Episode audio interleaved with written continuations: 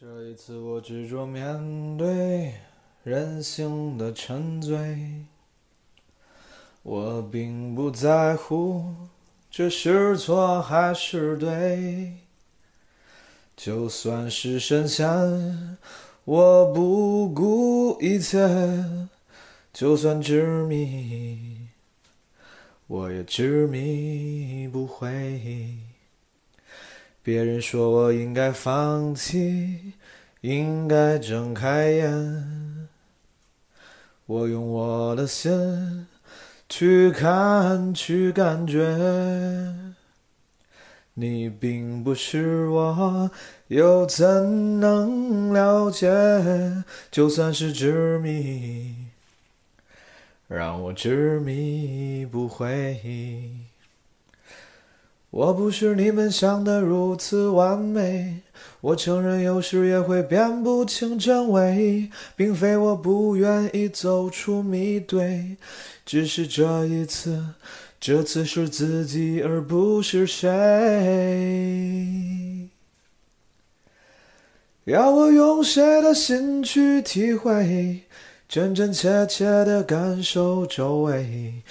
就算痛苦，就算是泪，也是属于我的伤悲。我还能用谁的心去体会，真真切切的感受周围？就算疲倦，就算是累，也只能执迷而不悔。有我操，朋友们，What is up, everybody？这首歌本来是我哪天啊，成都好像是成都还是重庆专场的时候，我当时要唱首歌，好像成都吧。然后我当时这首歌跟那个就执迷不悔跟相见恨晚，我当时没决定唱啥。然后我还跟问观众我说选哪个，然后我感觉观众说什么相见恨晚的多。那个专场后面后来我唱了相见恨晚，但这首歌就没唱。确实他没唱原因，我觉得是对的，感觉唱的太不熟，不太熟。这首歌当时最早是。就我最早熟悉起来是在有一季的歌手里面，孙楠唱的。因为孙楠你知道，他整个那个风格相对来说比较九十年代，比较老派。但这首歌当时是他少数处理的不那么油腻的歌，我还挺喜欢。不重要，这周又是一个一期读书期，朋友们，不是正经读书期，我觉得是荐书期。就是我想给大家推荐一本书，呃，是那个。道格拉斯·亚当斯 （Douglas Adams） 就是写《银河系漫游指南》那哥们儿写的一本书，叫《消逝世界漫游指南》（Lost Chance to See）。其中我会读一些里面的片段，因为我觉得写的挺好。但其实就是跟大家瞎聊聊书吧，因为没别的可发了。还有两期一年前录的对谈，但是没有剪出来。然后这期就就搞这个吧。最近有什么事情发生啊？最近前段时间就是参加那个。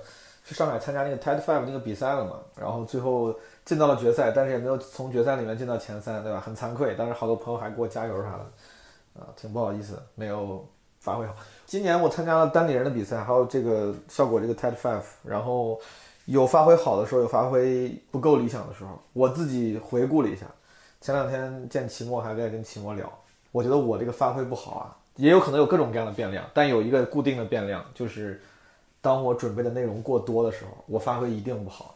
当我准备的内容过多，我为了符合那个时间要求，我就会删很多看似是水词儿的词儿，看似是没有意义的、可以删掉的无意义的铺垫。但其实那些话呢，是造就我交流感的一个关键。当我把那东西删掉之后，我说段子就很像背稿子，然后我就很不自然。单立人的初赛和那个效果，我只有三轮，只有第二轮我那个时间是。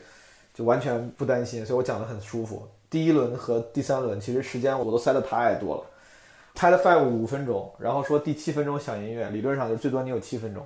但我当时准备的内容，前一天去开放麦试，第一场讲了十分钟，第二场讲了八分钟，后来硬删删到七分钟。但是我以后知道了，也跟一些我不知道有没有一些同行朋友，对吧？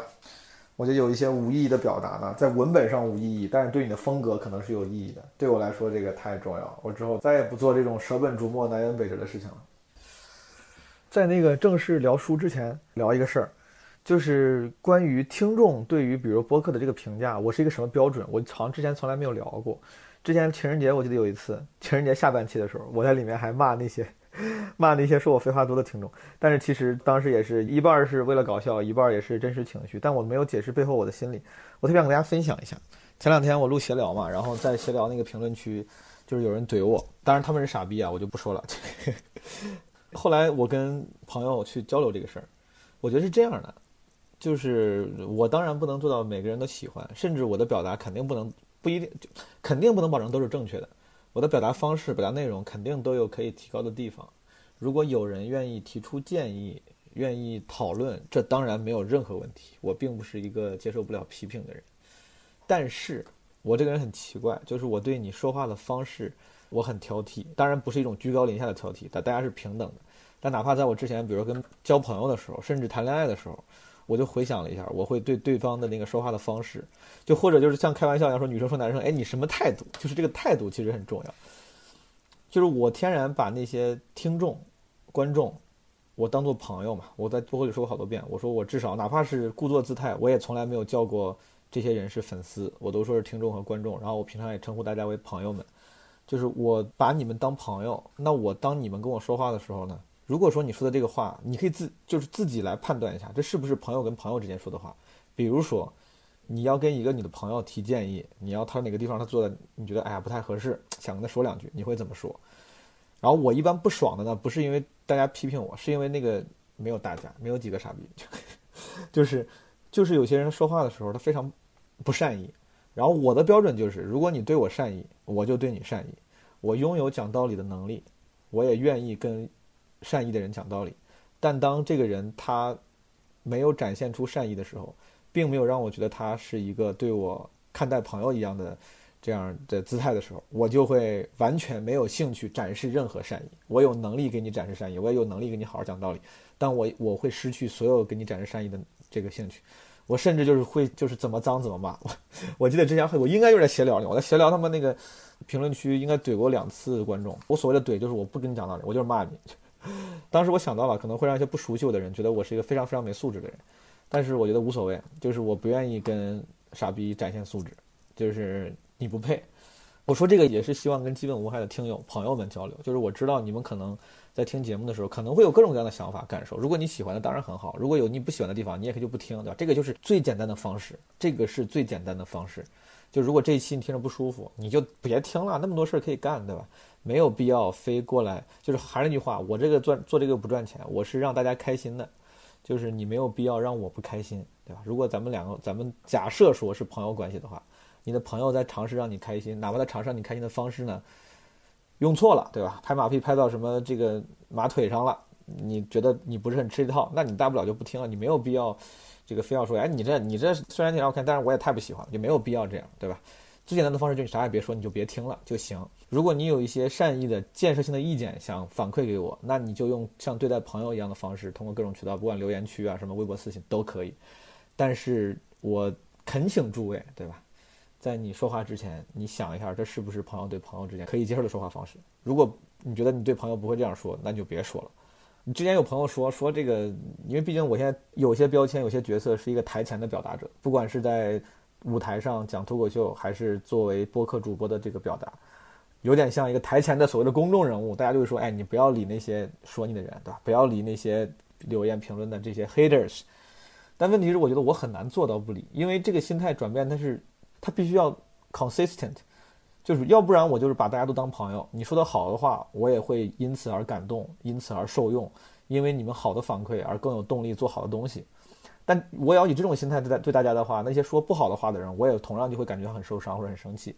如果我转变为了一个无所谓，你说啥反正你就是你影响不到我，你跟我没关系，就这个心态当然能使我免受很多伤害。但同样我也会对那些好的善意的，我本应或者本想去接受的感受的那些呃善意的人和表达，我会对他们也免疫。我很难做到一边只听好的，但是对坏的非常的麻木，不太可能的。这个心态我必须得是要转换一块转换，所以说我不太愿意接受朋友的建议，就是说转换为一个对于我这些陌生人的反馈非常麻木的那种状态。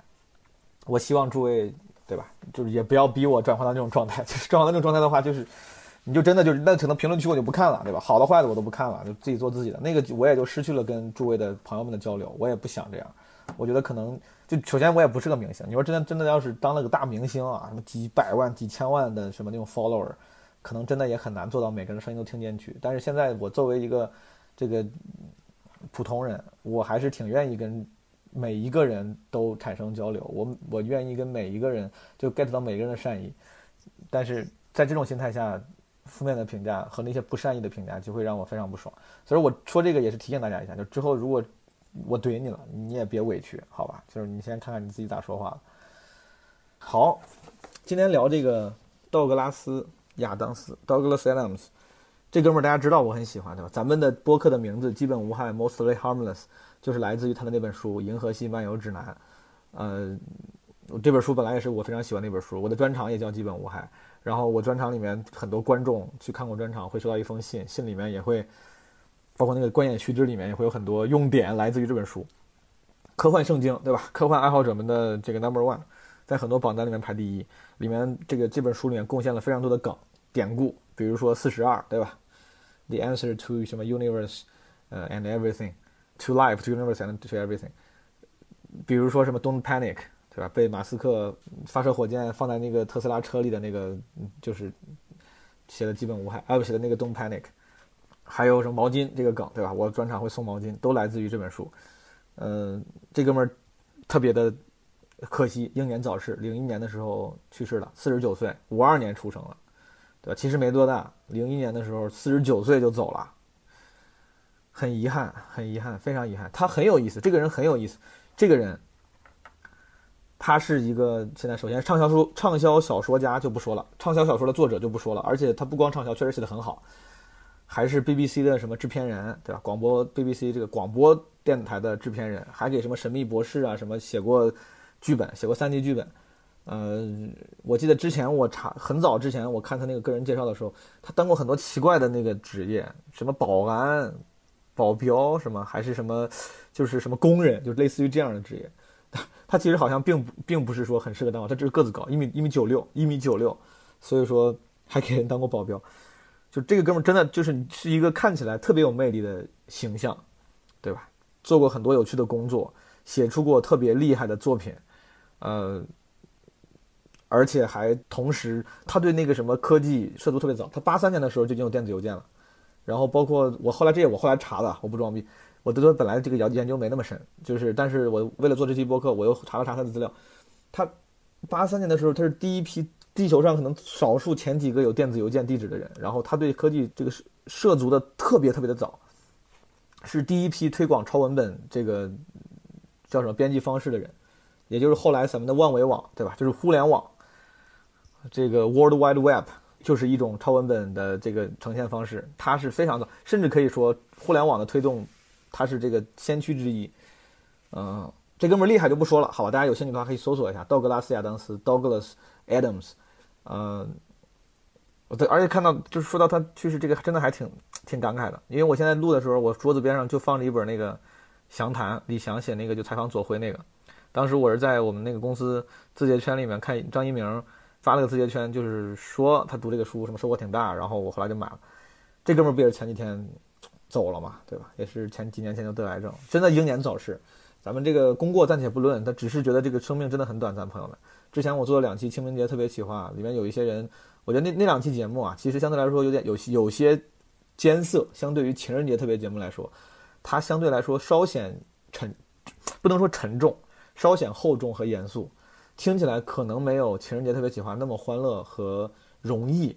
但是如果有没有听的朋友，我还是建议你有机会的话，哪怕慢慢听，你可以听一听。比如里面就是彩铃提到，彩铃提到我提到，我提到这个是我听咚咚锵提到，就是人要有一种随时可死的状态，对吧？是最理想的状态，随时可死。打个比方，你咱们谁知道意外哪天发生呢？谁知道明天跟意外哪天先哪天先到来，对吧？哪一个先到来？如果你明天不小心，咱我明天不小心，对吧？出意外了，或者说今年某一天出意外了。你后悔吗？就是你是不是一个随时可死？你该做的事都做了吗？你该表的白都表了吗？你该，对吧？你该去的地方去了嘛？就是当然可能很少，在目前这个世世界，可能很少有人能做到那么理想，随时可死，这是一个非常奢侈的状态。但是，哎，还是就是希，就是因为聊到这个这个道道格拉斯了，还是就是希望大家，嗯，尽量让自己尽快的做一些想做的事情，减少一些后悔的可能，好吗？然后这本书呢，可能就是道格拉斯·亚当斯的另外一个魅力点所在。刚才我说他干过很多事情，做过很多作品，他竟然还是一个环球旅行家，对吧？虽然他可能不是故意的，他好像看起来也并不是一个这个有意为之的环球旅行家，但是他在八几年的时候，八五年的时候，他因为 BBC 要要跟 BBC 录一个广播纪录片。啊，radio documentary，然后就跟这个一个另外一个哥们叫马克 Carwardine，Mark Carwardine，这哥们儿他俩一块儿，这是这应该是个科学家，就是那种户外探险家之类的啊，是生物学家，然后就去了全球的很多地方，去探索探访那些濒临灭绝的动物啊，并且动物和植物吧啊，当然这个目的是为了唤起大家对于这种。濒危生物的保护意识，呃，他这本书里面，他其实是这本书不是个小说，它是个非虚构，它是个日记，有点像个日记。他讲了自己去什么马达加斯加、毛里求斯、中国啊，还有什么科莫多岛、科莫多巨蜥嘛。去中国当时长江是看白鳍豚，去非洲然后看犀牛，呃，什么去新西兰看什么肖鹦鹉，特别有意思。这本书真的特别有意思。呃，我好像查了一下，是一九八九年首首发的，在国外啊，但是中文版是去年二零二零年刚刚发行，算是本新书。这本书应该是我的一个朋友 Amy 送的，就是他是一个呃写作者，写很多给很多脱口秀演员做采访，然后有点有点有立志于为中国脱口秀界立传的这么一个 朋友啊，他当时。呃，有一次看我演出，他送了我这本书，非常感谢。这本书当时我收到之后，我就感觉有机会很想看，因为我看 Douglas Adams 写的，但是中间太忙，一直没看，直到最近才把它看完。我觉得非常值得跟大家分享。也不是说我要荐书，这个书你买不买无所谓，只是我觉得很有意思，我就想从这个书开始跟大家分享一些它里面写的有意思的东西，对吧？它有点像日记，它讲了他的几次旅程，比如第一次旅程呢，一九八五年。他跟这个马克啊，中文叫马克卡沃丁，英文是 Mark Carward Carwardine，呃，他们去寻找一种几乎灭绝的狐猴，爱爱狐吼，狐吼就是狐狸那个狐。这哥们去哪儿？马达加斯加，去马达加斯加。狐啊，这本书的那个前言还是那个谁写的？前言是那个呃，理查德道金斯，就是写那个自私的基因。这也是前几年前年我上大学的时候，哎，人家也不是前几年。哎呀，十年前了。我上大学的时候呢，就感觉好像我当时看的是个畅销书，《The Selfish Gene》，是个生物学家、科普作家啊。那本书当时还挺火，挺火的写的。他写的序里面，他就说这个 Douglas Adams，我这我叫他什么叫叫 Adams 吧，就叫 Adams 吧？Adams，他就说他他他的很多描述就是文笔。特别屌，他说：“他说可谓是绝妙的文学手笔。”我先跟你们读一读啊，读一些这个在序里面，这个理查德，呃，道金斯他自己摘出了他喜欢的一些一些话。在一艘小船上和四只活生生的鸡一起长途航海，并不怎么舒服，尤其这些鸡正用一种深沉可怕、充满怀疑的眼神盯着你，而你又无处回避。这个上下文他没有说，但是一会儿我会跟大家分享。这是他们去科莫多巨蜥，去那个科莫多岛上看巨蜥的时候，带了几只鸡，就是本来要想用想他们想带羊，就是要带一些牲畜去吸引科莫多巨蜥。但是他你看他拟人化，这个他对我觉得对于这个动物，他对动物拟人化的描写真的太传神了。当然这个翻译的也很好。他说，尤其这些鸡正在用一种深沉可怕、充满怀疑的眼神盯着你，而你又无处回避。然后他还，然后这个道道这叫什么？这个这个道金斯还摘了一些，他说，他说是某某人啊，是一个和蔼的男人，身上有一种教区牧师为某事感到抱歉的气质。说这个人很和蔼，身上有一种教区牧师为某事感到抱歉的气质。这这也是一个非常精妙的比喻，我觉得。然后他描写犀牛吃草的时候，说仿佛那是一台杰西伯牌挖掘机在静静地干除草这种小活。这头动物肩高约有六英尺。身体曲线沿它厚实且肌肉发达的臀部和后蹄逐渐向下倾斜，每个巨大部件都散发着可怕的吸引力。当它动一下腿，只是轻微的动一下，厚厚皮肤下的大块肌肉就能轻松移动，像大众牌汽车在停车。犀牛注意到了我们，转过身去，像一辆灵活的新型坦克一样，迅猛穿过平原，跑了。然后，对他摘了一些很很多奇怪的，我就不多读了，因为一会儿我在我在这是他序里面那个道金斯自己摘的，但是我后面会自己也会跟大家选一些我喜欢的部分跟大家分享。当然不光是分享他的文笔，包括它里面讲的很多事情啊，就是很奇怪，就是很有意思。比如他介绍肖鹦鹉，肖鹦鹉就是那个肖是一个告一个鸟，就是就是猫头鹰那个肖。哇，这个这个东西太奇怪了。我后来在网上搜，发现很多。那个公众号啊，或者那种营销号，把它当做一个有趣的介绍，对吧？呃，说这种鹦鹉很笨，什么很蠢，把自己蠢到灭绝啥的，但是就是在在调侃嘛。但其实它这个 Adams 就是详细介绍了这个这个动物，当然他的介绍仍然也很好笑，但不是故意为了好笑而好笑。我一会跟大家分享。好，这个比如说你看啊。他们去科莫多岛的时候，比如他他这他他这一段，他说他们几个人到了这个墨尔本，科莫多岛好像在澳大利亚，对吧？他们在墨尔本碰面之后呢，说我们的设备包括各种摄像机、录音机、帐篷、睡袋、医疗用品、蚊香，由帆布和尼龙制成的带金属孔和塑料钩的不明物体，冲锋衣、靴子、折叠刀、手电筒，还有一个板球拍，板球拍 racket。然后后面他写，他说没人承认这个板球拍是自己带来的，我们也想不出他在这里有什么用处。我们给客房服务部打电话，让他们送几瓶啤酒来，再把板球拍拿走，但他们并不想要。客房服务生说，如果我们真的要去寻找食人蜥蜴，或许板球拍是一件用得上的好东西。我觉得这段写的挺好笑的，我不知道为啥，就是他非常煞有介事的在介绍，就是他们带了一件，一共就三个人，一共就三个人，然后。竟然没有人承认板球拍是自己带的，而且酒店也不要，我就觉得很好笑。就对于这种细节的捕捉跟传神的描写，我觉得这个书里面比比皆是。嗯，我再往后翻啊，哦，包括他他描写里面，他这个他像记日记一样的记记录了自己这个一路上的遇到的各种人，对吧？他倒并没有，你能明显感觉出来，他并没有把这个人故意的戏剧化，就是这是很多。网红，比如微博大 V，他们在写搞笑的长微博的时候，就是或者在记一件事的时候，很多人会啊，这个写的好好笑。但你能感觉到他戏剧化的非常严重，就是现实生活中这个人可能不是这样的。但是道格拉斯，他用一种非常克制的、不怎么加主观评判的客观的描述方法，但是能让你看出其中的荒谬来。我觉得这是一种非常可贵的，甚至是一种喜剧演员的 comedian 的一个能力。就是，当然我有点这样有点高抬唐 comedian 了，就或者说一种非常高超的喜剧创作者的能力，他能通过描述事实让大家感觉到好笑，因为他非常精准地体现了其中的矛盾、屌诡和这个荒谬之处。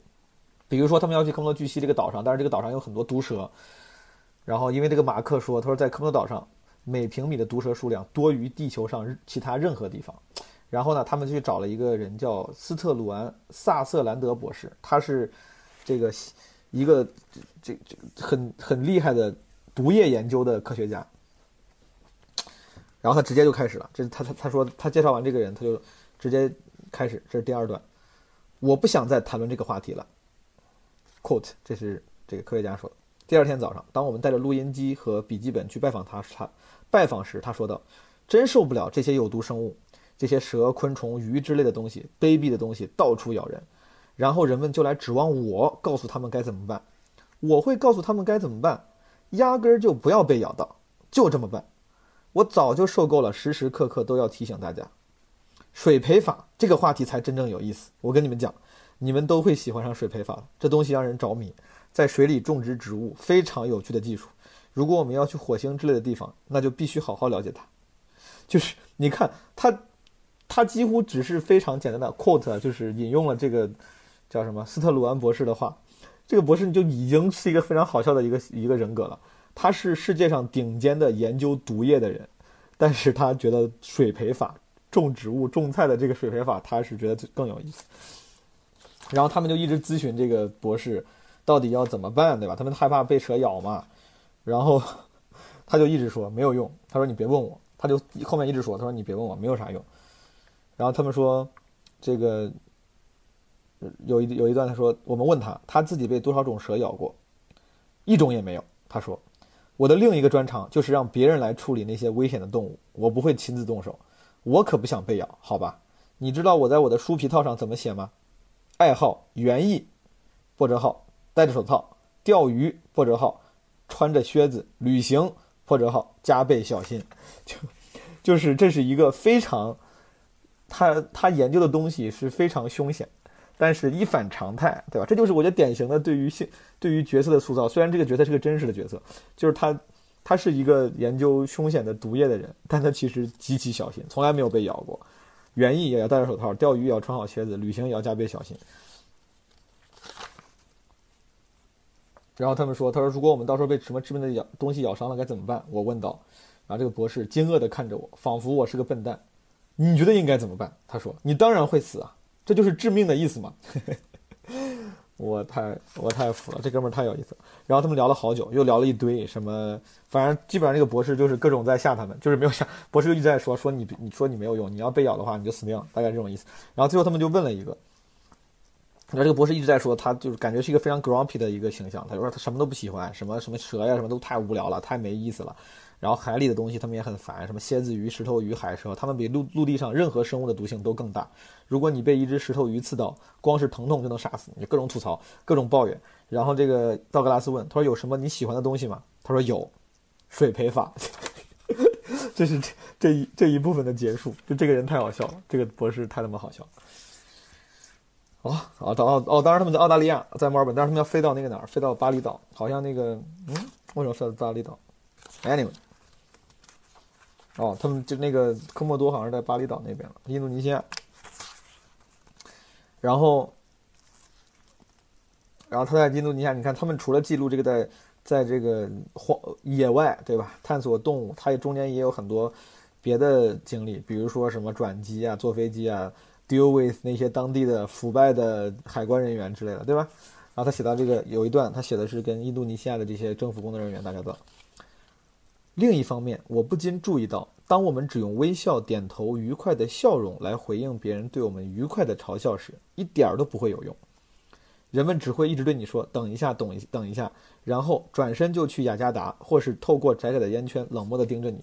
一旦我们开始跺脚发火，就马上被领进旅行社主管的办公室。他忙不迭地告诉我们，没必要生气。他试图试图用地图向我向我们说明。气的跺脚是没用的。quote，在这些区域，他指着墙上一大张地图中的半个亚洲说：“生气是有用的。”在这条线以东，则一点用都没有。我觉得这个地方也超好笑，就是他说他遇到这个人，一本正经的这么解释，说你在在我们这儿给我们生气是无法加速事情的解决的。说这条线以西，在这个亚洲里是可以生气有用，以东没有用。Anyway，我不知道我的幽默感是不是太奇怪了，就是不知道你们能不能理解。我觉得这个很好笑。嗯，然后他们就去就在科莫岛上看巨蜥啥的，然后，嗯，他刚刚不是说吗？在船上看着那些鸡就很奇怪，嗯，我就因为书还挺挺厚的，我肯定不能多读。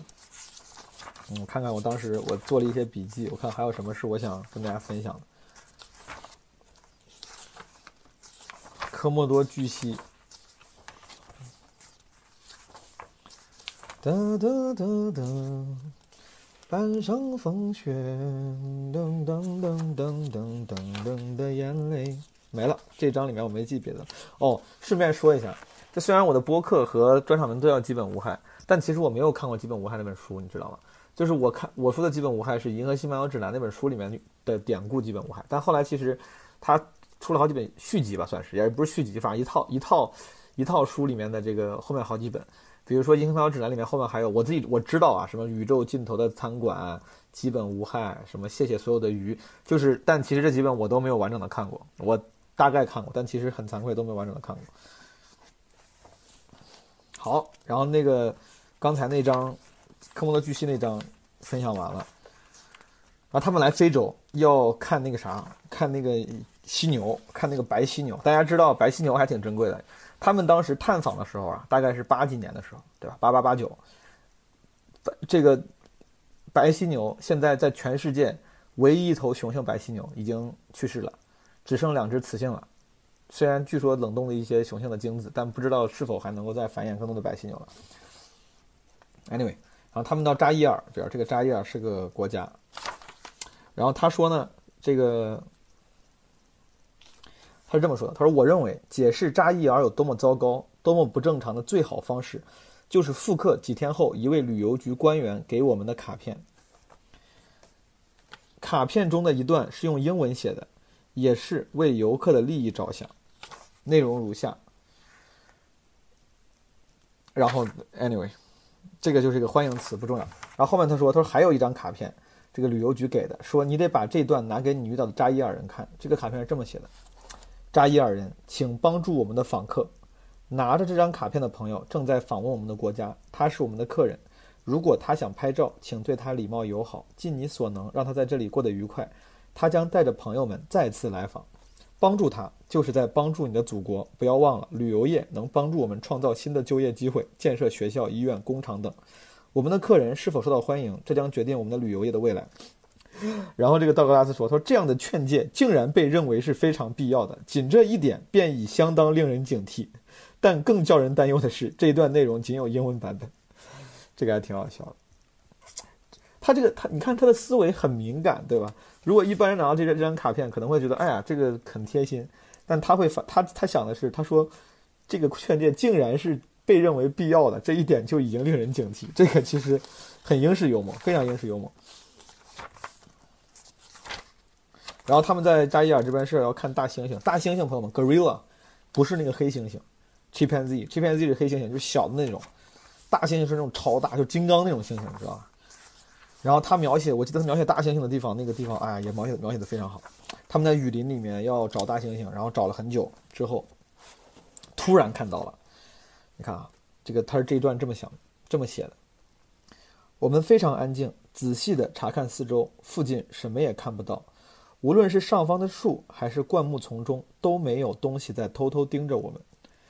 一两分钟过去了，我们没有发现任何东西。但最终，一个轻微的动静吸引了我们的目光。距我们行进的小路大约三十码外，在清晰的视野中，站着一个庞然大物，太大了，以至于我们甚至都没有注意到它。那是一只山地大猩猩，或者应该说是一座大猩猩山。它用前掌的指关节撑着地面站着，仿佛一顶巨大而结实的山脊帐篷。你以前大概听说过这种生物是令人敬畏的野兽，对此我想要补充一下自己的特别看法。这种生物是令人敬畏的野兽，很难找到更恰当的语言去形容它们。当你在野外第一次碰到这种生物时，你的脑袋会嗡嗡嗡作响，你的精神会瘫痪。这种生物绝无仅有，各种狂野而眩晕的感觉涌入你的大大脑，你无法关联也无法命名它们。或许是因为这般无以名状的感觉，上一次被唤起已是千百万年前的事儿了。我开始有了一点梦幻之感，因为当你理性文明的大脑体验着你根本无法认知或解释但却非常强大的事物时，你很难不生出幻想。关于这种眩晕感，我听过一个说法，我不清楚它有多靠谱，但却由衷的喜欢。他是这么说的。我们站在高处时感到头晕，不只是因为害怕掉下去。通常，唯一可能让我们掉下去的其实是头晕本身，所以这顶多是一种极其不理性的，甚至是自我暗示的恐惧。然而，在遥远的过去，当我们向着当前阶段演化的旅程中，我们曾经住在树上，从一棵树跳到另一棵树，甚至有人推测，我们祖先的血缘关系中可能有类似鸟类的存在。在这种情况下，当我们面对一个空隙时，脑中或许有某个部分会期望我们能够跳过去，甚至驱使我们这么做。所以最后，这会导致你在矛盾中挣扎。你脑海中原始和返祖的部分说着跳过去，而更加现代和理性的部分则说着看在上帝的份儿上不要。当然，这种头晕目眩的感觉比起单纯的恐惧，似乎更类似于精神冲突和心神不定。如果这算是一种恐惧，那么这是一种我们喜欢和自己玩，以其戏弄自己的恐惧。这正是过山车和摩天轮的设计者们能赚到钱的原因。然后他就，嗯，他后面我看看，后面好像又讲了一些跟大猩猩，对，这儿有有讲跟大猩猩。他后来这个见了这个大猩猩之后，后来他们又走了很久，见到了一群大猩猩。然后他是这么说的，对吧？他见了一个大猩猩，我趴在地上，手脚并用，悄悄接近这只银背大猩猩，直到离它大概十八英寸远。它漫不经心地瞅了瞅我，仿佛我只是个无意间走入它房间的人，然后继续沉沉思着。我估摸着这只动物可能和我一样高，差不多有两米，但我认为它的体重是我的两倍。它的肌肉被前胸松弛柔软的灰黑色皮肤包裹着，上面覆盖着粗糙的黑色毛发。当我再次移动时，它往后退了一些，差不多有六英寸，就好像我在沙发上坐得太近，它没好气的让我让出点地方似的。然后他用拳头撑着下巴，面朝下趴着，慵懒地用一只手挠着脸。尽管我快被蚂蚁咬死了，却还是尽可能安静地坐着。他面无表情地逐个打量着我们，打量着我们，之后将注意力落在自己的手上。悠闲地用大拇指从一根指头里抠出些许泥块，我有种感觉，他对我们的兴趣和我们在某个无聊的星期天下午看电视时性质差不多。他打了个哈欠。你极难不将他们人格化，这些观感会不停地向你涌来，因为他们引发了太多的即时认同，尽管可能是虚妄的，这是能传达此时情景的唯一方式。就这么安静地待了一会儿之后，我小心翼翼地从包里拿出粉红色的信纸，开始为写作记笔记。这似乎激起了他的一点兴趣。我想，他只是从未见过粉红色的信纸而已。他的目光跟随着我在纸上潦草书写的手。过了一会儿，他伸出手来，先是摸了摸纸，然后又摸了摸圆珠笔的顶部，但他并没从我手里拿走笔，甚至没有打断我。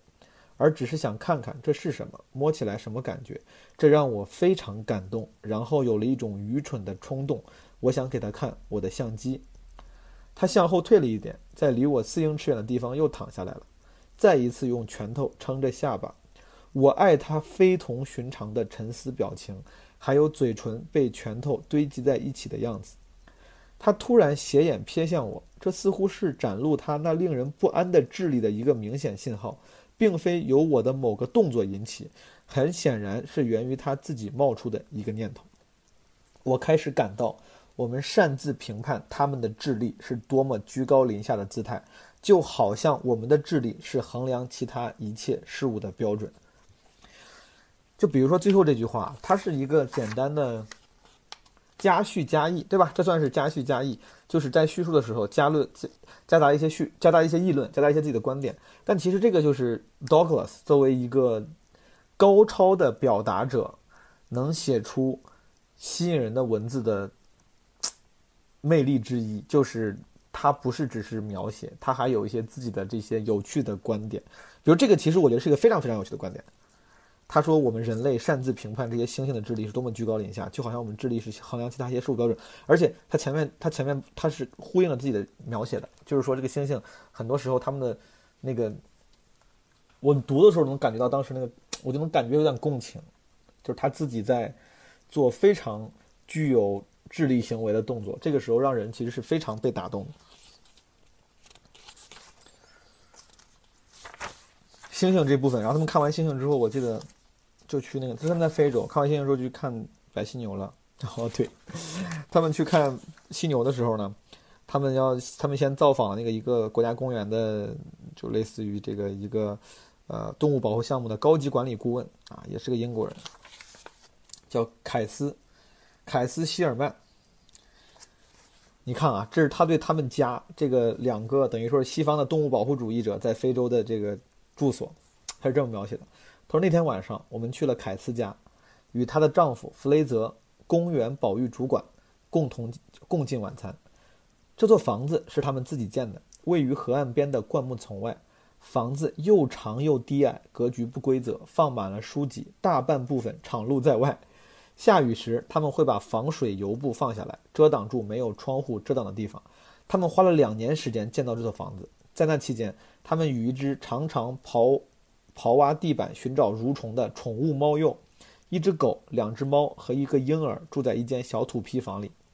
他们的房子过于开放，所以动物们经常聚集于此。比如，一只小河马经常来啃食他们客厅里的盆栽植物。晚上，它经常把头放在婴儿的小床旁边，睡在他们的卧室里。说这个河马，花园里有蛇和大象。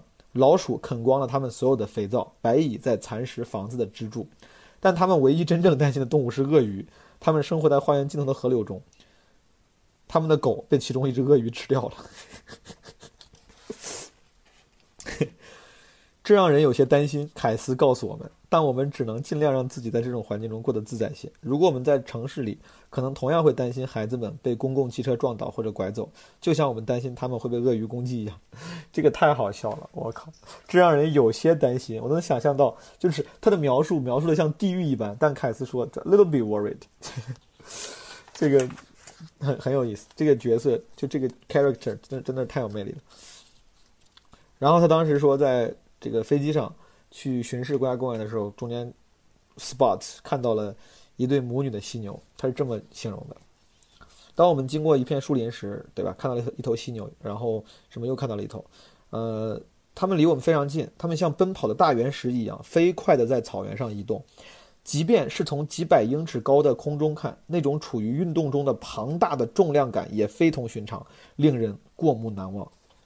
那种处于运动中的庞大的重量感，我觉得这个就是非常的精准，对吧？我觉得我能想象到他那个感觉，因为在下不才，当时我去也去过非洲，爬那个乞力马扎罗，爬完之后，我们大概花了七天时间去，就是做那个呃 safari，就是所谓的探险，就是叫什么叫什么呀？就是坐在那种吉普车里面去国家公园塞伦盖蒂之类的，然后去看野生动物。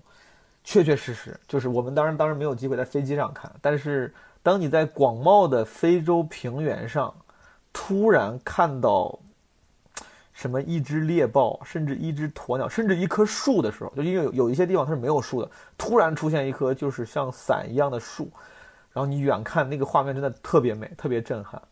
我记得有一天中午，我们走在根本就不是国家公园，就是正常的路，就刚出了一个村子，走在一个正常的村子跟村子之间的那种路上。然后我的朋友们都睡着了，我本来也快睡着了，我突然就看见有一只长颈鹿从路中间过去了。当时就就虽然非洲很很原生态，但其实这个也是极其少见的，就是很你很少见到一个长颈鹿从一个不是一纯野外对吧，从一个村子外面走过去。当时就那个感觉真的是太酷了。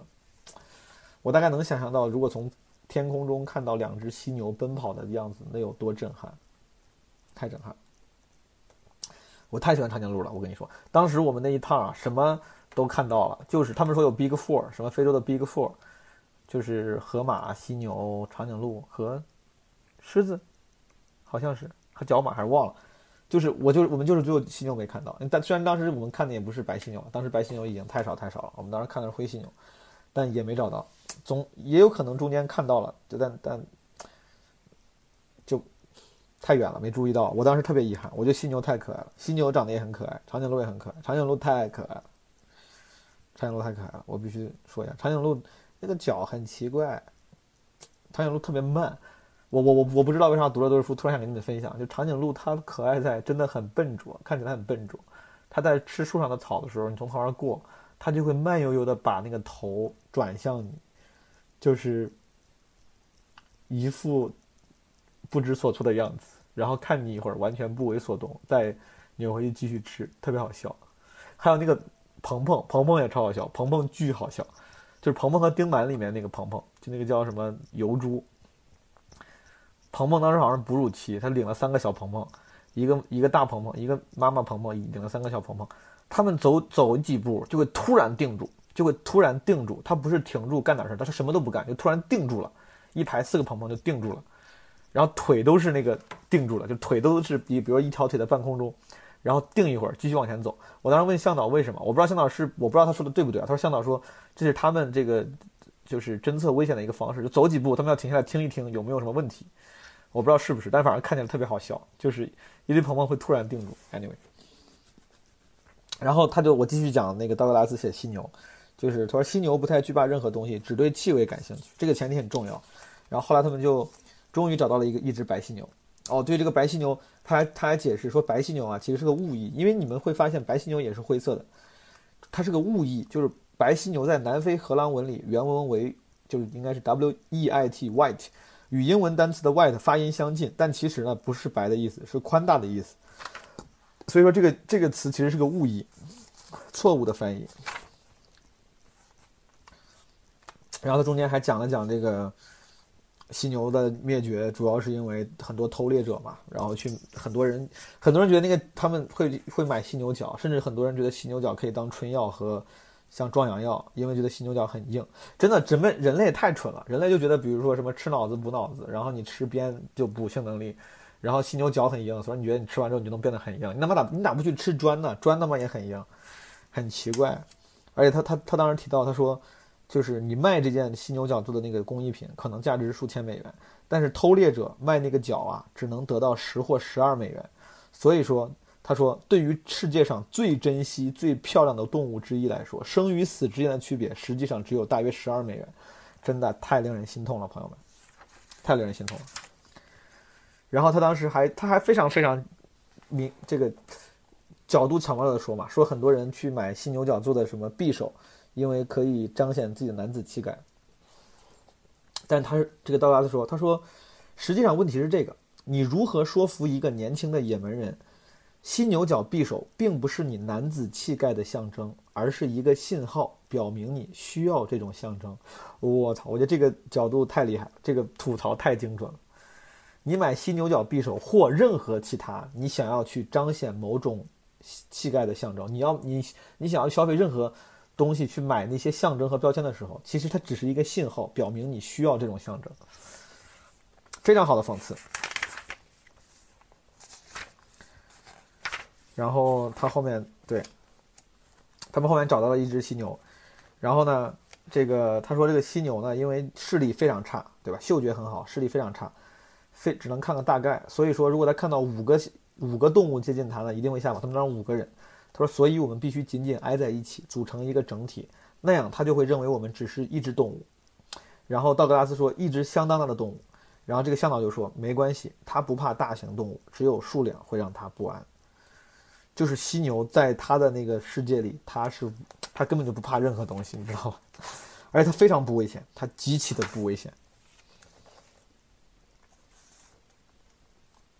然后他们就。组成一团，就一点一点的、轻轻的向这个向犀牛靠近，而且必须尽量站在上风口，因为，呃，站在下风口。如果站在上风口的话，风吹到这个吹过去之后，犀牛闻到它们的味道可能会被吓跑。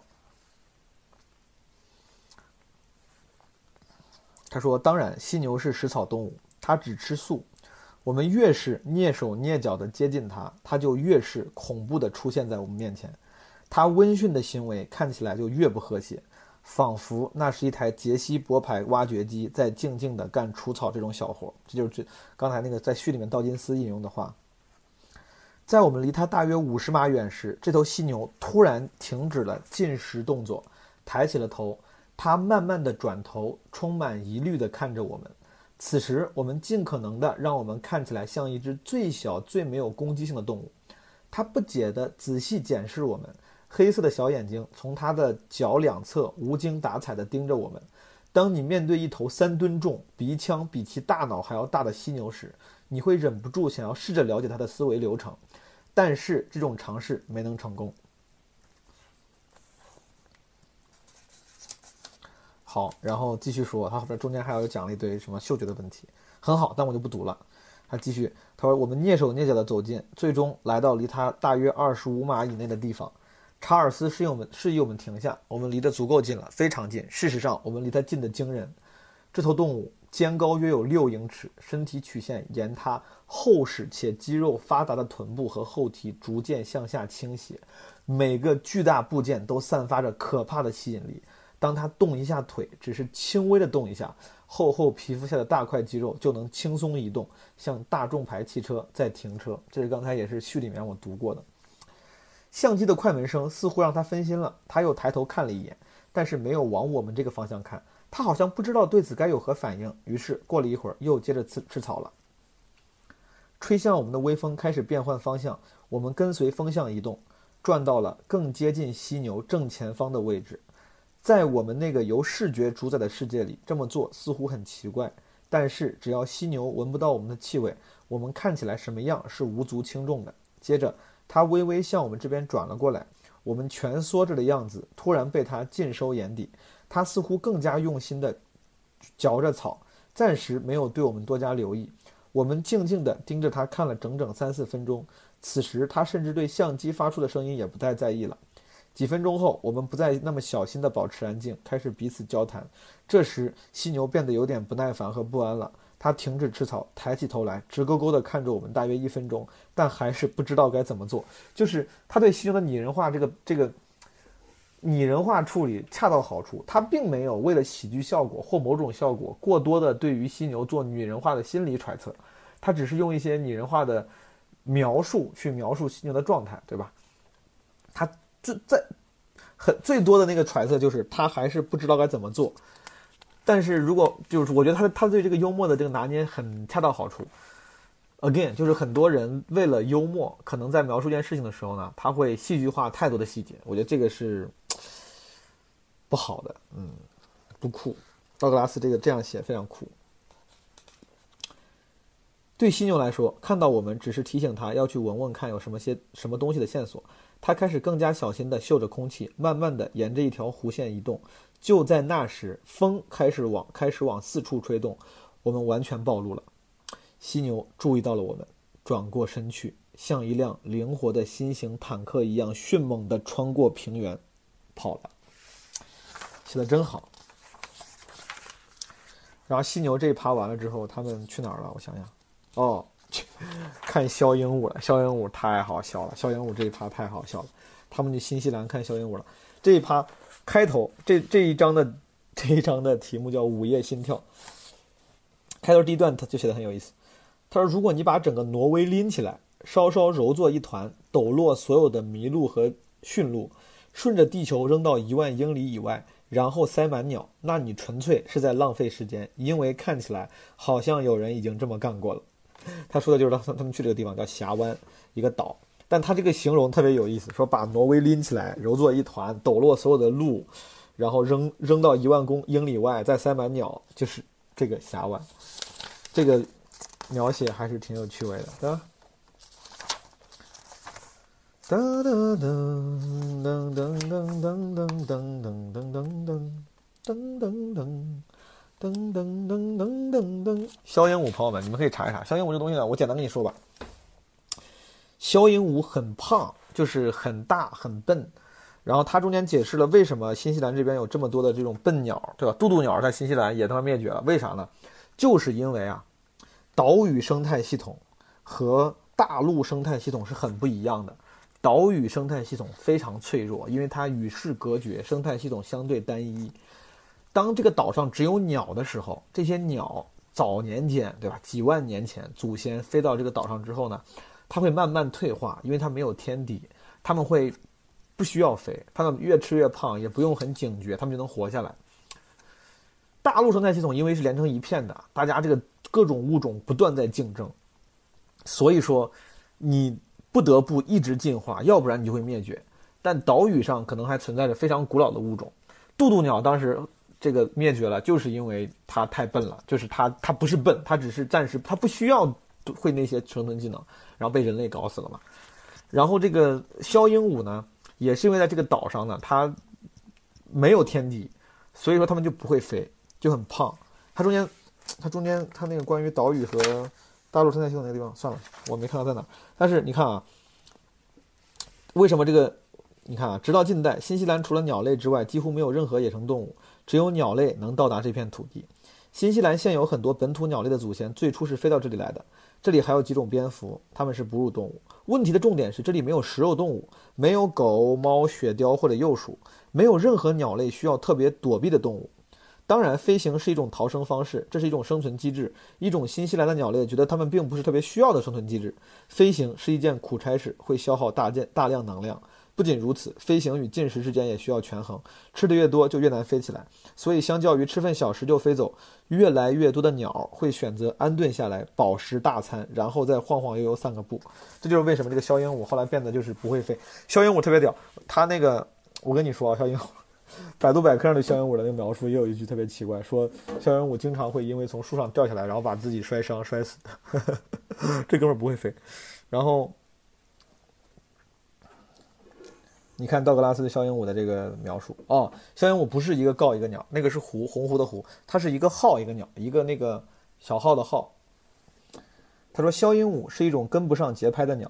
如果你正看着一只肖鹦鹉那又大又圆棕绿色的脸，还有脸上那副安详无辜、懵懂无知的表情，你禁不住想抱住它，告诉它一切都会好起来。虽然你知道可能并不会。就是他这个这个比喻神了，你知道吧？就是说它的比喻是它是用一个你的欲望来做比喻。就这个肖鹦鹉，它长得多么安详无辜、懵懂无知呢？它安详无辜、懵懂无知到你禁不住想抱抱住它，告诉它一切都会好起来。肖鹦鹉是一种极其肥胖的鸟，一只大型成年肖鹦鹉约有六七磅重，它的翅膀只有在感觉自己快被绊倒的情况下扑闪几下，但要飞起来是完全不可能的。悲哀的是。肖鹦鹉似乎不似乎不只是忘了如何飞翔，也忘了自己已经忘了如何飞翔。显然，一只忧心忡忡的肖鹦鹉有时会跑上一棵树，然后纵身一跳，像块砖头似的飞落，狼狈地跌在地上。他们真的忘了自己不会飞。就是百度百科上说，就是虽然百度不一定对，他说这这个鸟很多死伤是由从树上掉下来造成的，太笨了这哥们儿。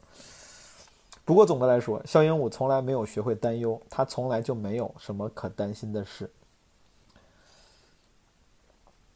然后这个肖鹦鹉的这个交配过程也他妈特别搞笑，这个这个东西太搞笑了，这个肖鹦鹉太搞笑了。他说他们的交配方式匪夷所思，格外漫长，且几乎完全是在做无用功。他们是这么做的：雄性肖鹦鹉会给自己建造一个碗道系统，碗就是咱们吃饭那个碗。简单来说，就是在地面挖一个相当粗糙的浅坑，有一两条穿过灌木丛通向这里的小道。就要挖一个坑，还要修一条路。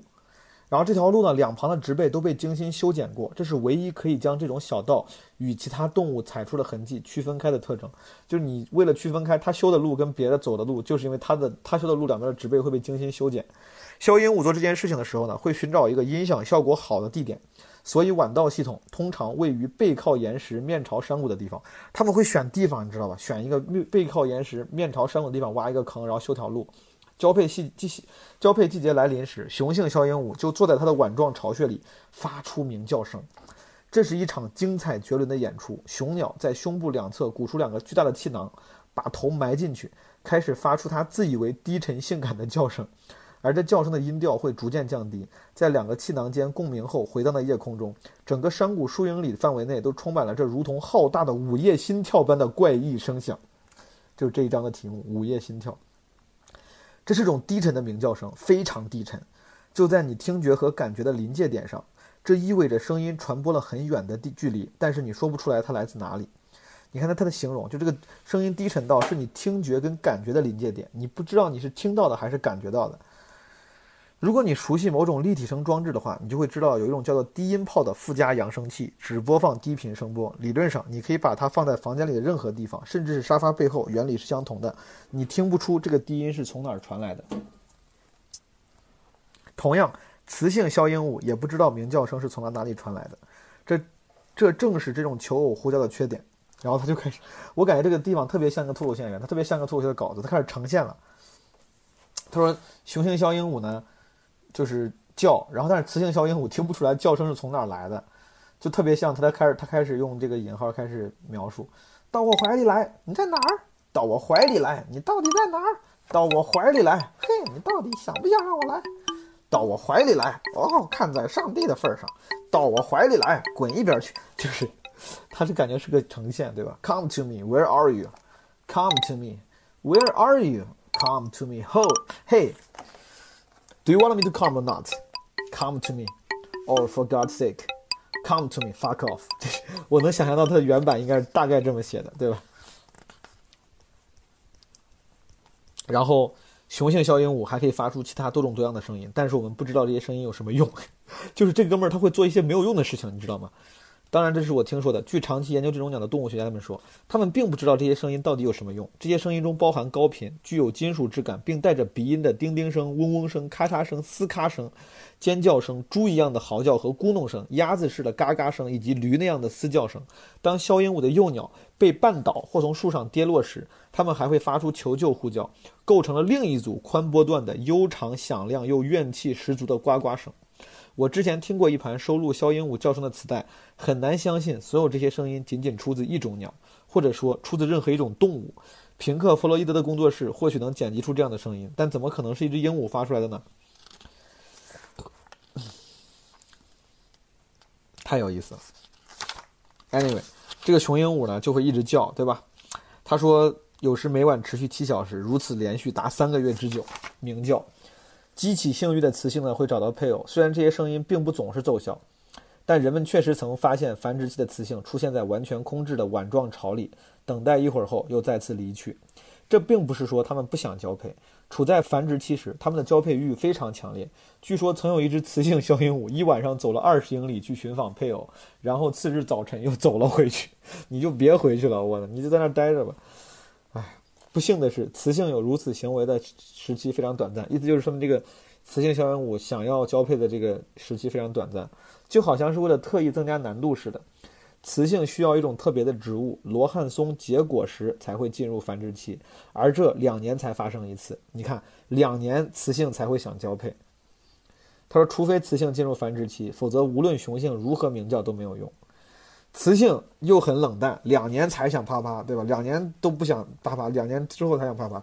雄性呢，他又不好好叫，他叫人家也发现不了他在哪儿。所以说，你说这种这种这个东西真的很奇怪，他们到底想不想繁衍后代？然后你看，持续好几个月坐在巢里呼唤雌性，雄性最终会因为劳累过度，因此而劳累过度，而雌性还在等待着另一棵特别的树上结出果实。就是雄性这么劳累过度，雌性他妈还在等那个结果，因为结了果之后，它才会才会有性欲。据说什么有一名护理人员在肖鹦鹉鸣叫的区域里工作时，将帽子忘在了地上。等他回来时，看到一只肖鹦鹉正在企图强暴那顶帽帽子。还有一次，有人在交配区域发现了一些凌乱的附属毛 （possum 的毛），这表明有些有只肖鹦鹉犯下了另一个惊人的错误。这是一段显然不会令任何一方满意的体验。肖鹦鹉把附属给干了，我的天！然后你像他们这么难，所有这些持续数月的挖坑、鸣叫、步行、撕咔，以及对于果实挑挑拣拣的结果，结果就是每隔三四年，雌性小鹦鹉才会产下一枚蛋，一枚会被白鼬迅速吃掉的蛋。太难了，它们繁殖，对吧？所以说，道格拉斯说，最大的问题是小鹦鹉怎么会存在这么久？作为一名非动物学家，面对这种鸟时，我忍不住疑惑。难道大自然挣脱了一定要创造能在激烈竞争中生存下来的生物的束缚？这不就是时间长河中随意的创作吗？他觉得小鹦鹉是一种随意的创作，实际上就是信手涂鸦。他在，然后他还在假假设是上帝的想法。他说，他在想，他说上帝会不会在想，把这个物种加进去会怎么样？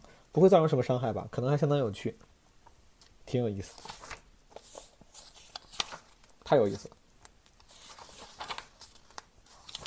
小鹦鹉真是太好笑了。你们可以上网看，它长得也很好笑。然后他后来那个道格拉斯还说，他说他其实并不是很喜欢鸟，但是他就在想，为什么对枭鹦鹉有如此强烈的渴望，却对其他鸟类感到些许厌烦呢？我想是因为枭鹦鹉不会飞。这个想法契合我心意的地方是，这种生物实际上放弃了几乎每个人类成员第一次抬头仰望天空时就渴望去做的事情。我想，我应该是对其他鸟类的狂妄自大感到相当恼火。因为能轻快地掠过天空这件事，对他们而言好像没什么大不了的。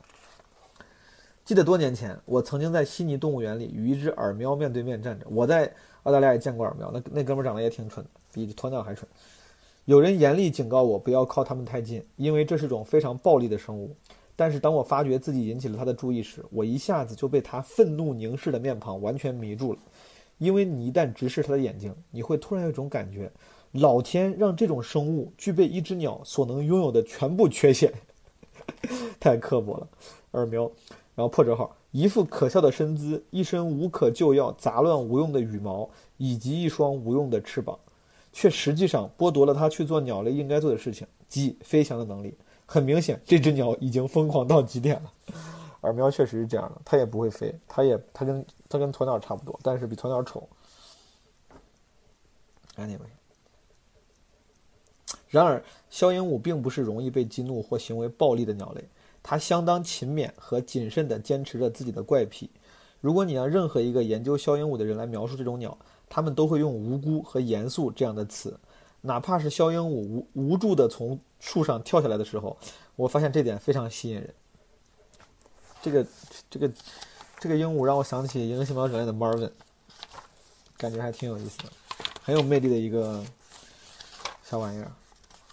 他们后来还是找到了小鹦鹉，后来也剩的很少了，但他们后来在在一个岛上找到了小鹦鹉，是不是还挺开心的，朋友们？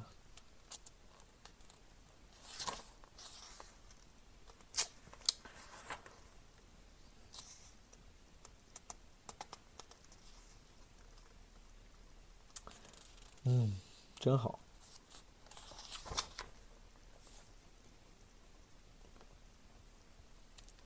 真好，好。这个下一章杞人忧天，他们来到了中国，来到中国去看白鳍豚。在所有在所有这本书里面提到的道格拉斯和马克探访过的濒危物种中，只有白鳍豚灭绝了，所有其他都还在。科莫多巨蜥、白犀牛虽然很少，但是还没有完全灭绝。那个肖鹦鹉越来越多了，只有白鳍豚没，这个还挺难过。而且只有白鳍豚是他们在这次旅途中完全没有看到，其他包括白犀牛、包括肖鹦鹉、包括什么，就包括后面一些别的什么爱爱狐猴，他们最终都探访到了，但是。当时他们来到中国的时候，据说还有两百多只、两百多条白鳍豚在长江里面，但是他们没有找到，没有看到。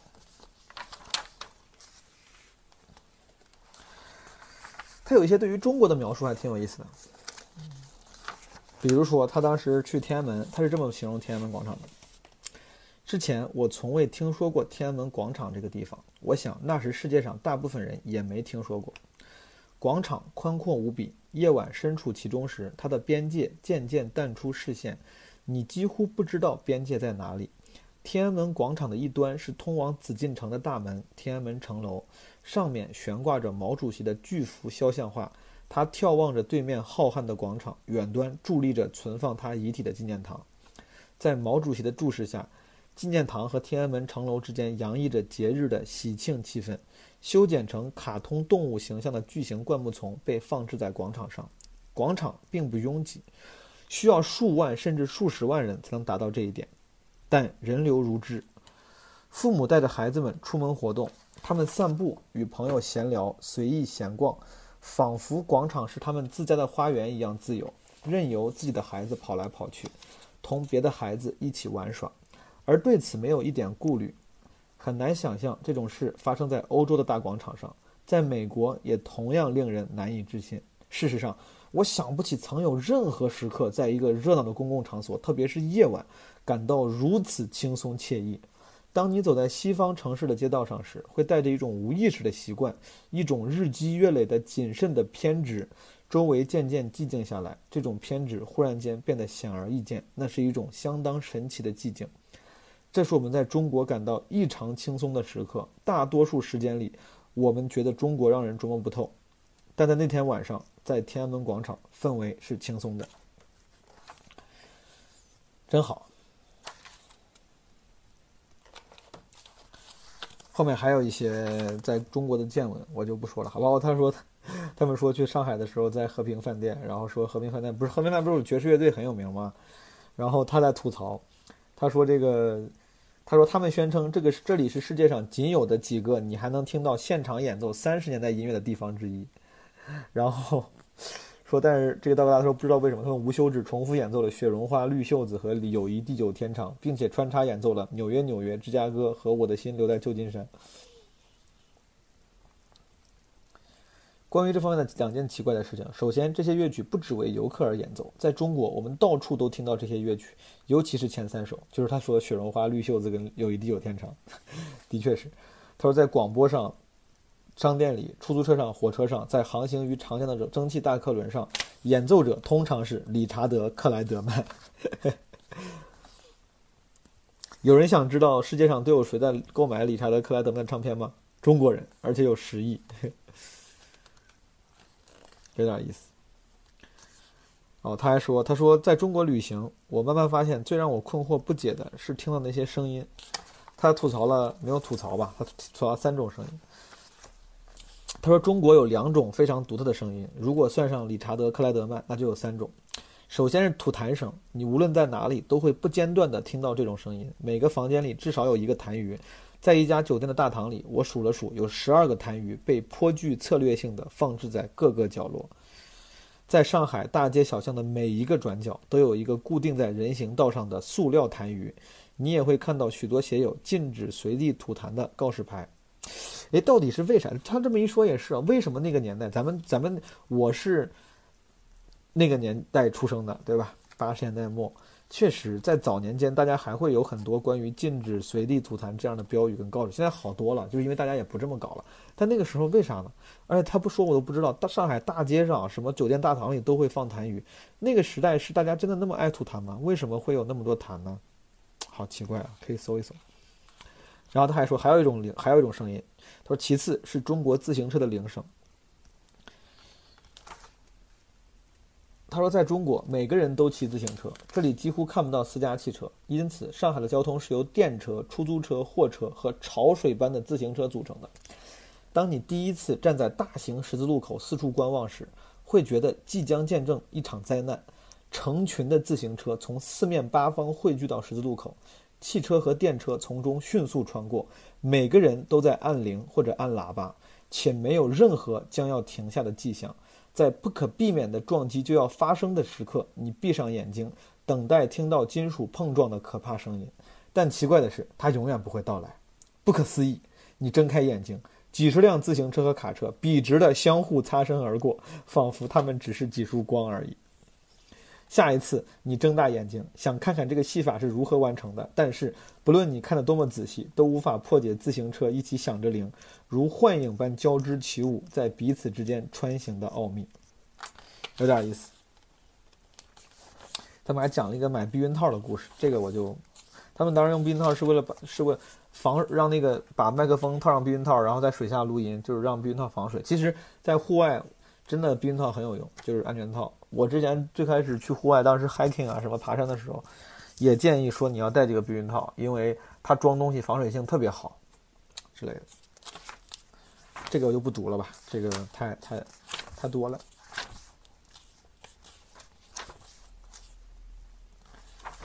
然后对白鳍豚，哎呀，他们到最后没有看到白鳍豚，白鳍豚也灭绝了，很难过啊。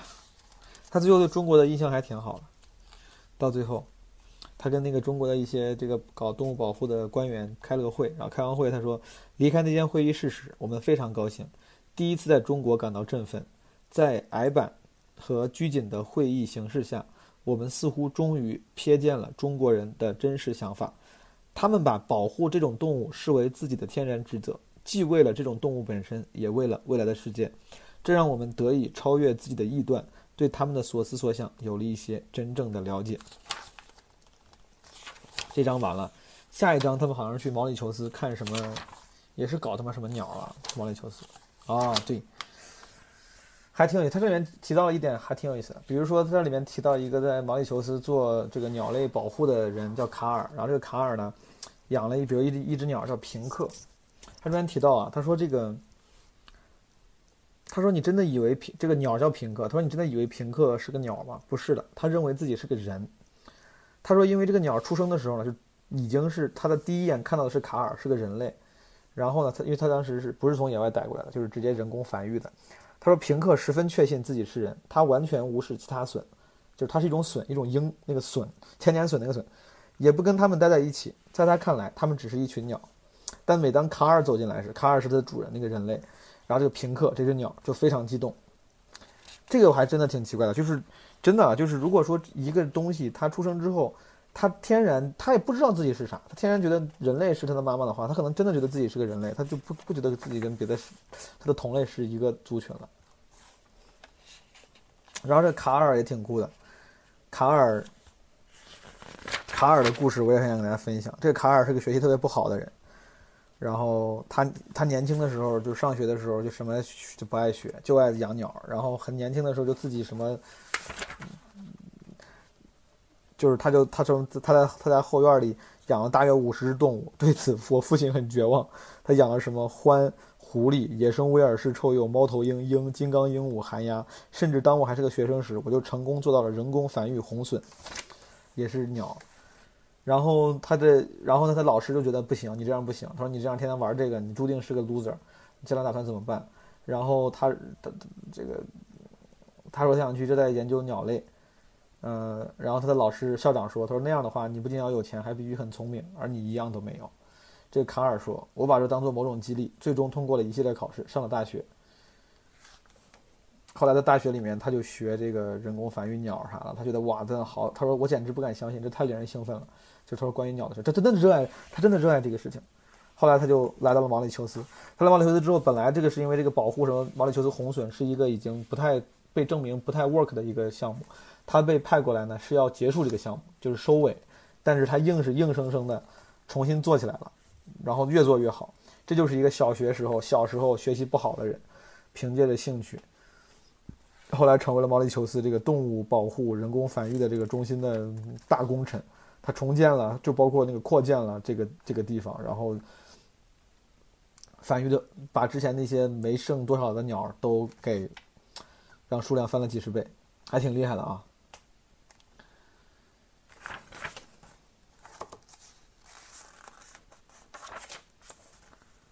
嗯，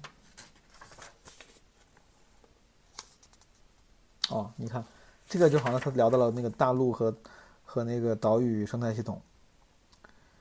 你看，大物大陆幅员辽阔，维持着数十万乃至上百万种不同的物种，每一个物种为了生存都得与其他物种竞争，生存竞争的激烈程度远超乎想象。也就是说，能够生存并且繁衍的物种都是凶狠的斗士。它们生长得更快，散播更多的种子。相对来说，岛屿则很小，岛上的物种少得多，生存竞争根本达不到像大陆那么激烈的程度。物种只要维持自身生存所需的坚韧就行了。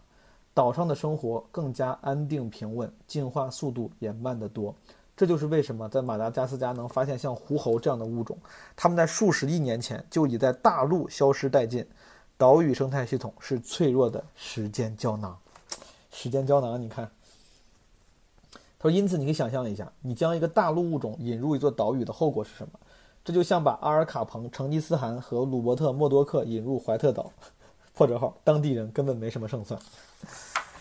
他，你看他这种比喻和类比，就真的是非常喜剧演员的做喜剧演员的这个技能，高明的喜剧演员。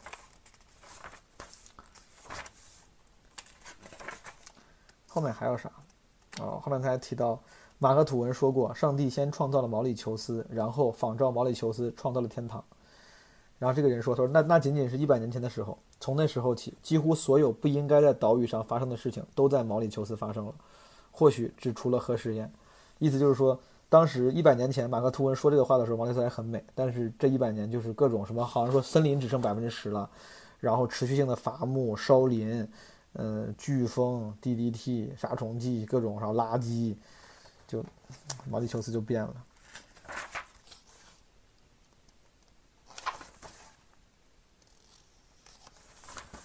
其他没啥了，其他会哎都其实很多有趣的，但是我读的嗓子有点疼了，不想读了。啊，他后来提到了，他说在毛里求斯所有的动物中最著名的是一种温驯的大鸽子，它的体型相当大，体重事实上接近一只被喂养的很好的火鸡。它们的翅膀很久以前就放弃了将肥胖身体带离地面的想法，萎缩成了装饰性的小小残肢。它们放弃飞行后，便很好地适应了毛里求斯的季节周期。在夏末和秋天，当丰富的果实落满地面时，它们便傻乎乎地填饱自己，然后在贫瘠干旱的日子里，依赖储备的脂肪存活，渐渐瘦下来。总之，它们不需要飞行，因为没有食肉动物会伤害它们。而它们本身也是无害的。实际上，伤害是一件它们永远都无法理解的事情。所以，如果你在海滩上看到它们，只要能穿过在海滩上爬行的巨型陆龟，他们就很有可能走到你跟前来看你一眼。人类从来就没有任何杀死他们的理由，因为他们的肉又硬又涩。他们有宽大下弯的黄绿色的喙，这让他们看起来有些闷闷不乐。还有一对像钻石一样又圆又小的眼睛，尾巴上伸出三根可笑的小羽毛。第一个看到这种大鸽子的英国人说：“就形状和真奇程度来说，他们可能会打败阿拉伯凤凰。”凤凰。然而，我们谁都不会再看到这种鸟了，因为很可悲。大约在一六八零年，最后一只大鸽子被荷兰殖民者用棍棒打死了。这就是毛里求斯最出名的事件——渡渡鸟的灭绝。当时他们就，他们到对我说错了，渡渡鸟不是新西兰的，就是在毛里求斯。当时据说那些人来到毛里求斯，尝试吃过，但这并不好吃，就据说真的很不好吃。后来他们打着玩就是打渡渡鸟打着玩就打死了，打打死完了，fuck，这个鸟感觉挺挺好玩的。然后呢？对，最后我其实这个这本这本书已经完了，就我我选的读完了。哦，他在那个最后那个马克写的算是像是结语里面提到了一些事实。唉，说：“当然，数百万年来灭绝一直在发生，人类出现在地球上很久之前，动植物就开始消失了。但是发生变化的是灭绝速率，数百万年里平均每个世纪有一个物种灭绝，但是。”自史前时代以来，大多数物种灭绝都发生在过去三百年里，而过去三百年里的大多数物种灭绝都发生在过去五十年里，而过去五十年间大多数物种灭绝都发生在过去十年里。如今每年有超过一千种不同种类的动植物从这个星球消失。这还是一九八九年写的书，朋友们。我当时看到这儿的时候。你不由自主的会想到乔治卡林那个对于环保的那个段子嘛，就是有一些人会说嘛，说这个动保、动物保护，包括说保护环境这个事儿呢，其实是人类的自以为是，就是环境不需要你保护，对吧？人类要保护的是人类自己，就是地球自己的自愈能力非常好，哪怕有一天人类全部灭绝了，你把地球的搞得千疮百孔，然后你自己活不下去，你死了，地球还是能够在之后的几万年里慢慢恢复的。是的，所以说这些动物保护主义者是否？是在自作多情，在矫情，在做作呢？我觉得不是，对吧？第一，他的确是在保护自己。另外，他们后面有一段话也说得很好。你看啊，即便如此，与主要的环境问题，比如全球变暖和臭氧层破坏相比，一些物种的消失可能看起来几乎无关紧要。虽然自然界有相当大的弹性，但是这种弹性也是有限度的。没人知道我们已经有多么接近这种极限。天越黑，我们就开得越快。关心他们还有最后一个原因，我认为再没有其他因素能够如此重要。当然，这肯定也是有这么多人一生致力于保护北部白犀牛、回声鹦鹉、枭鹦鹉和白鳍豚这些动物的原因。其实很简单：冒号，没有他们。这个世界将变成一个更贫乏、更黑暗、更孤独的地方。哎，好感动啊，读了。对，其实我觉得他们不是那种特别白，怎么说？我这个也有点政治不对，不是那种白左的自作多情的动物保护主义者。他们的理由非常的正确，正确到就是，如果你要说，你说你保护动物，人家动物不需要你保护，自然。总会有自己的这个生存方式的，是他们都不用。他们的最大的原因，他他在这个这本书最后一句说的是，没有他们，这个世界将变成一个更贫乏、更黑暗、更孤独的地方。说的真好，有大爱，心中有大爱，朋友们。好的，跟大家分享完了这本书。今天没有 没有断路啊，要不然的话我就死了。《消逝世界漫游指南》，英文是《Last Chance to See》。在网上呢是有这本书的有声书版的，然后据说还能，好像不是据说，我搜了一下，好像在亚马逊上还能买到。当时那个就是 BBC，BBC 把这把这个，他们当时是去这些地方做广播纪录片的嘛。其实第一最最初的产品是一个广播纪录片，就是音频的作品。然后只是道格拉斯恰好是个作家，他就他就写了一本这么这样的书。其实网上应该是有当时音频纪录片的素材，但是可能得花钱买，我是没有听过。然后如果你去网上搜的话，在 YouTube 上有道格拉斯 Adams 的一些讲座，甚至关于这本书和关于他的这个经历的，我说不定可以放到 Show Notes 里面，嗯，你们可以翻墙去看一看。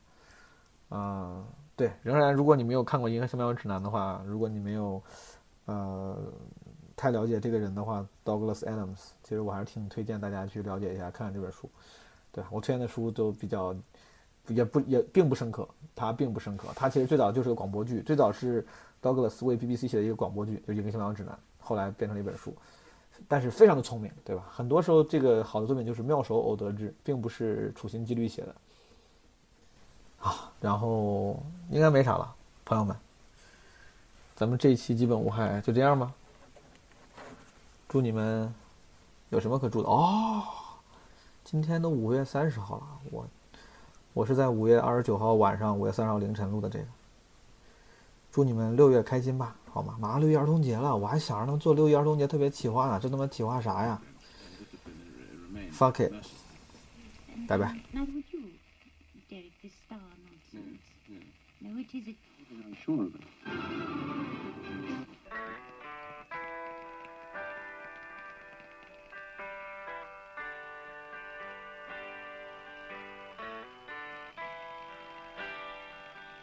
如果你想加基本无害人间观察群，也就是听友群的话，可以加微信 Marvin the Boss，M A R V I N T H E B O S S。如果你不知道怎么拼的话，可以看一下节目的 show notes，就是节目介绍。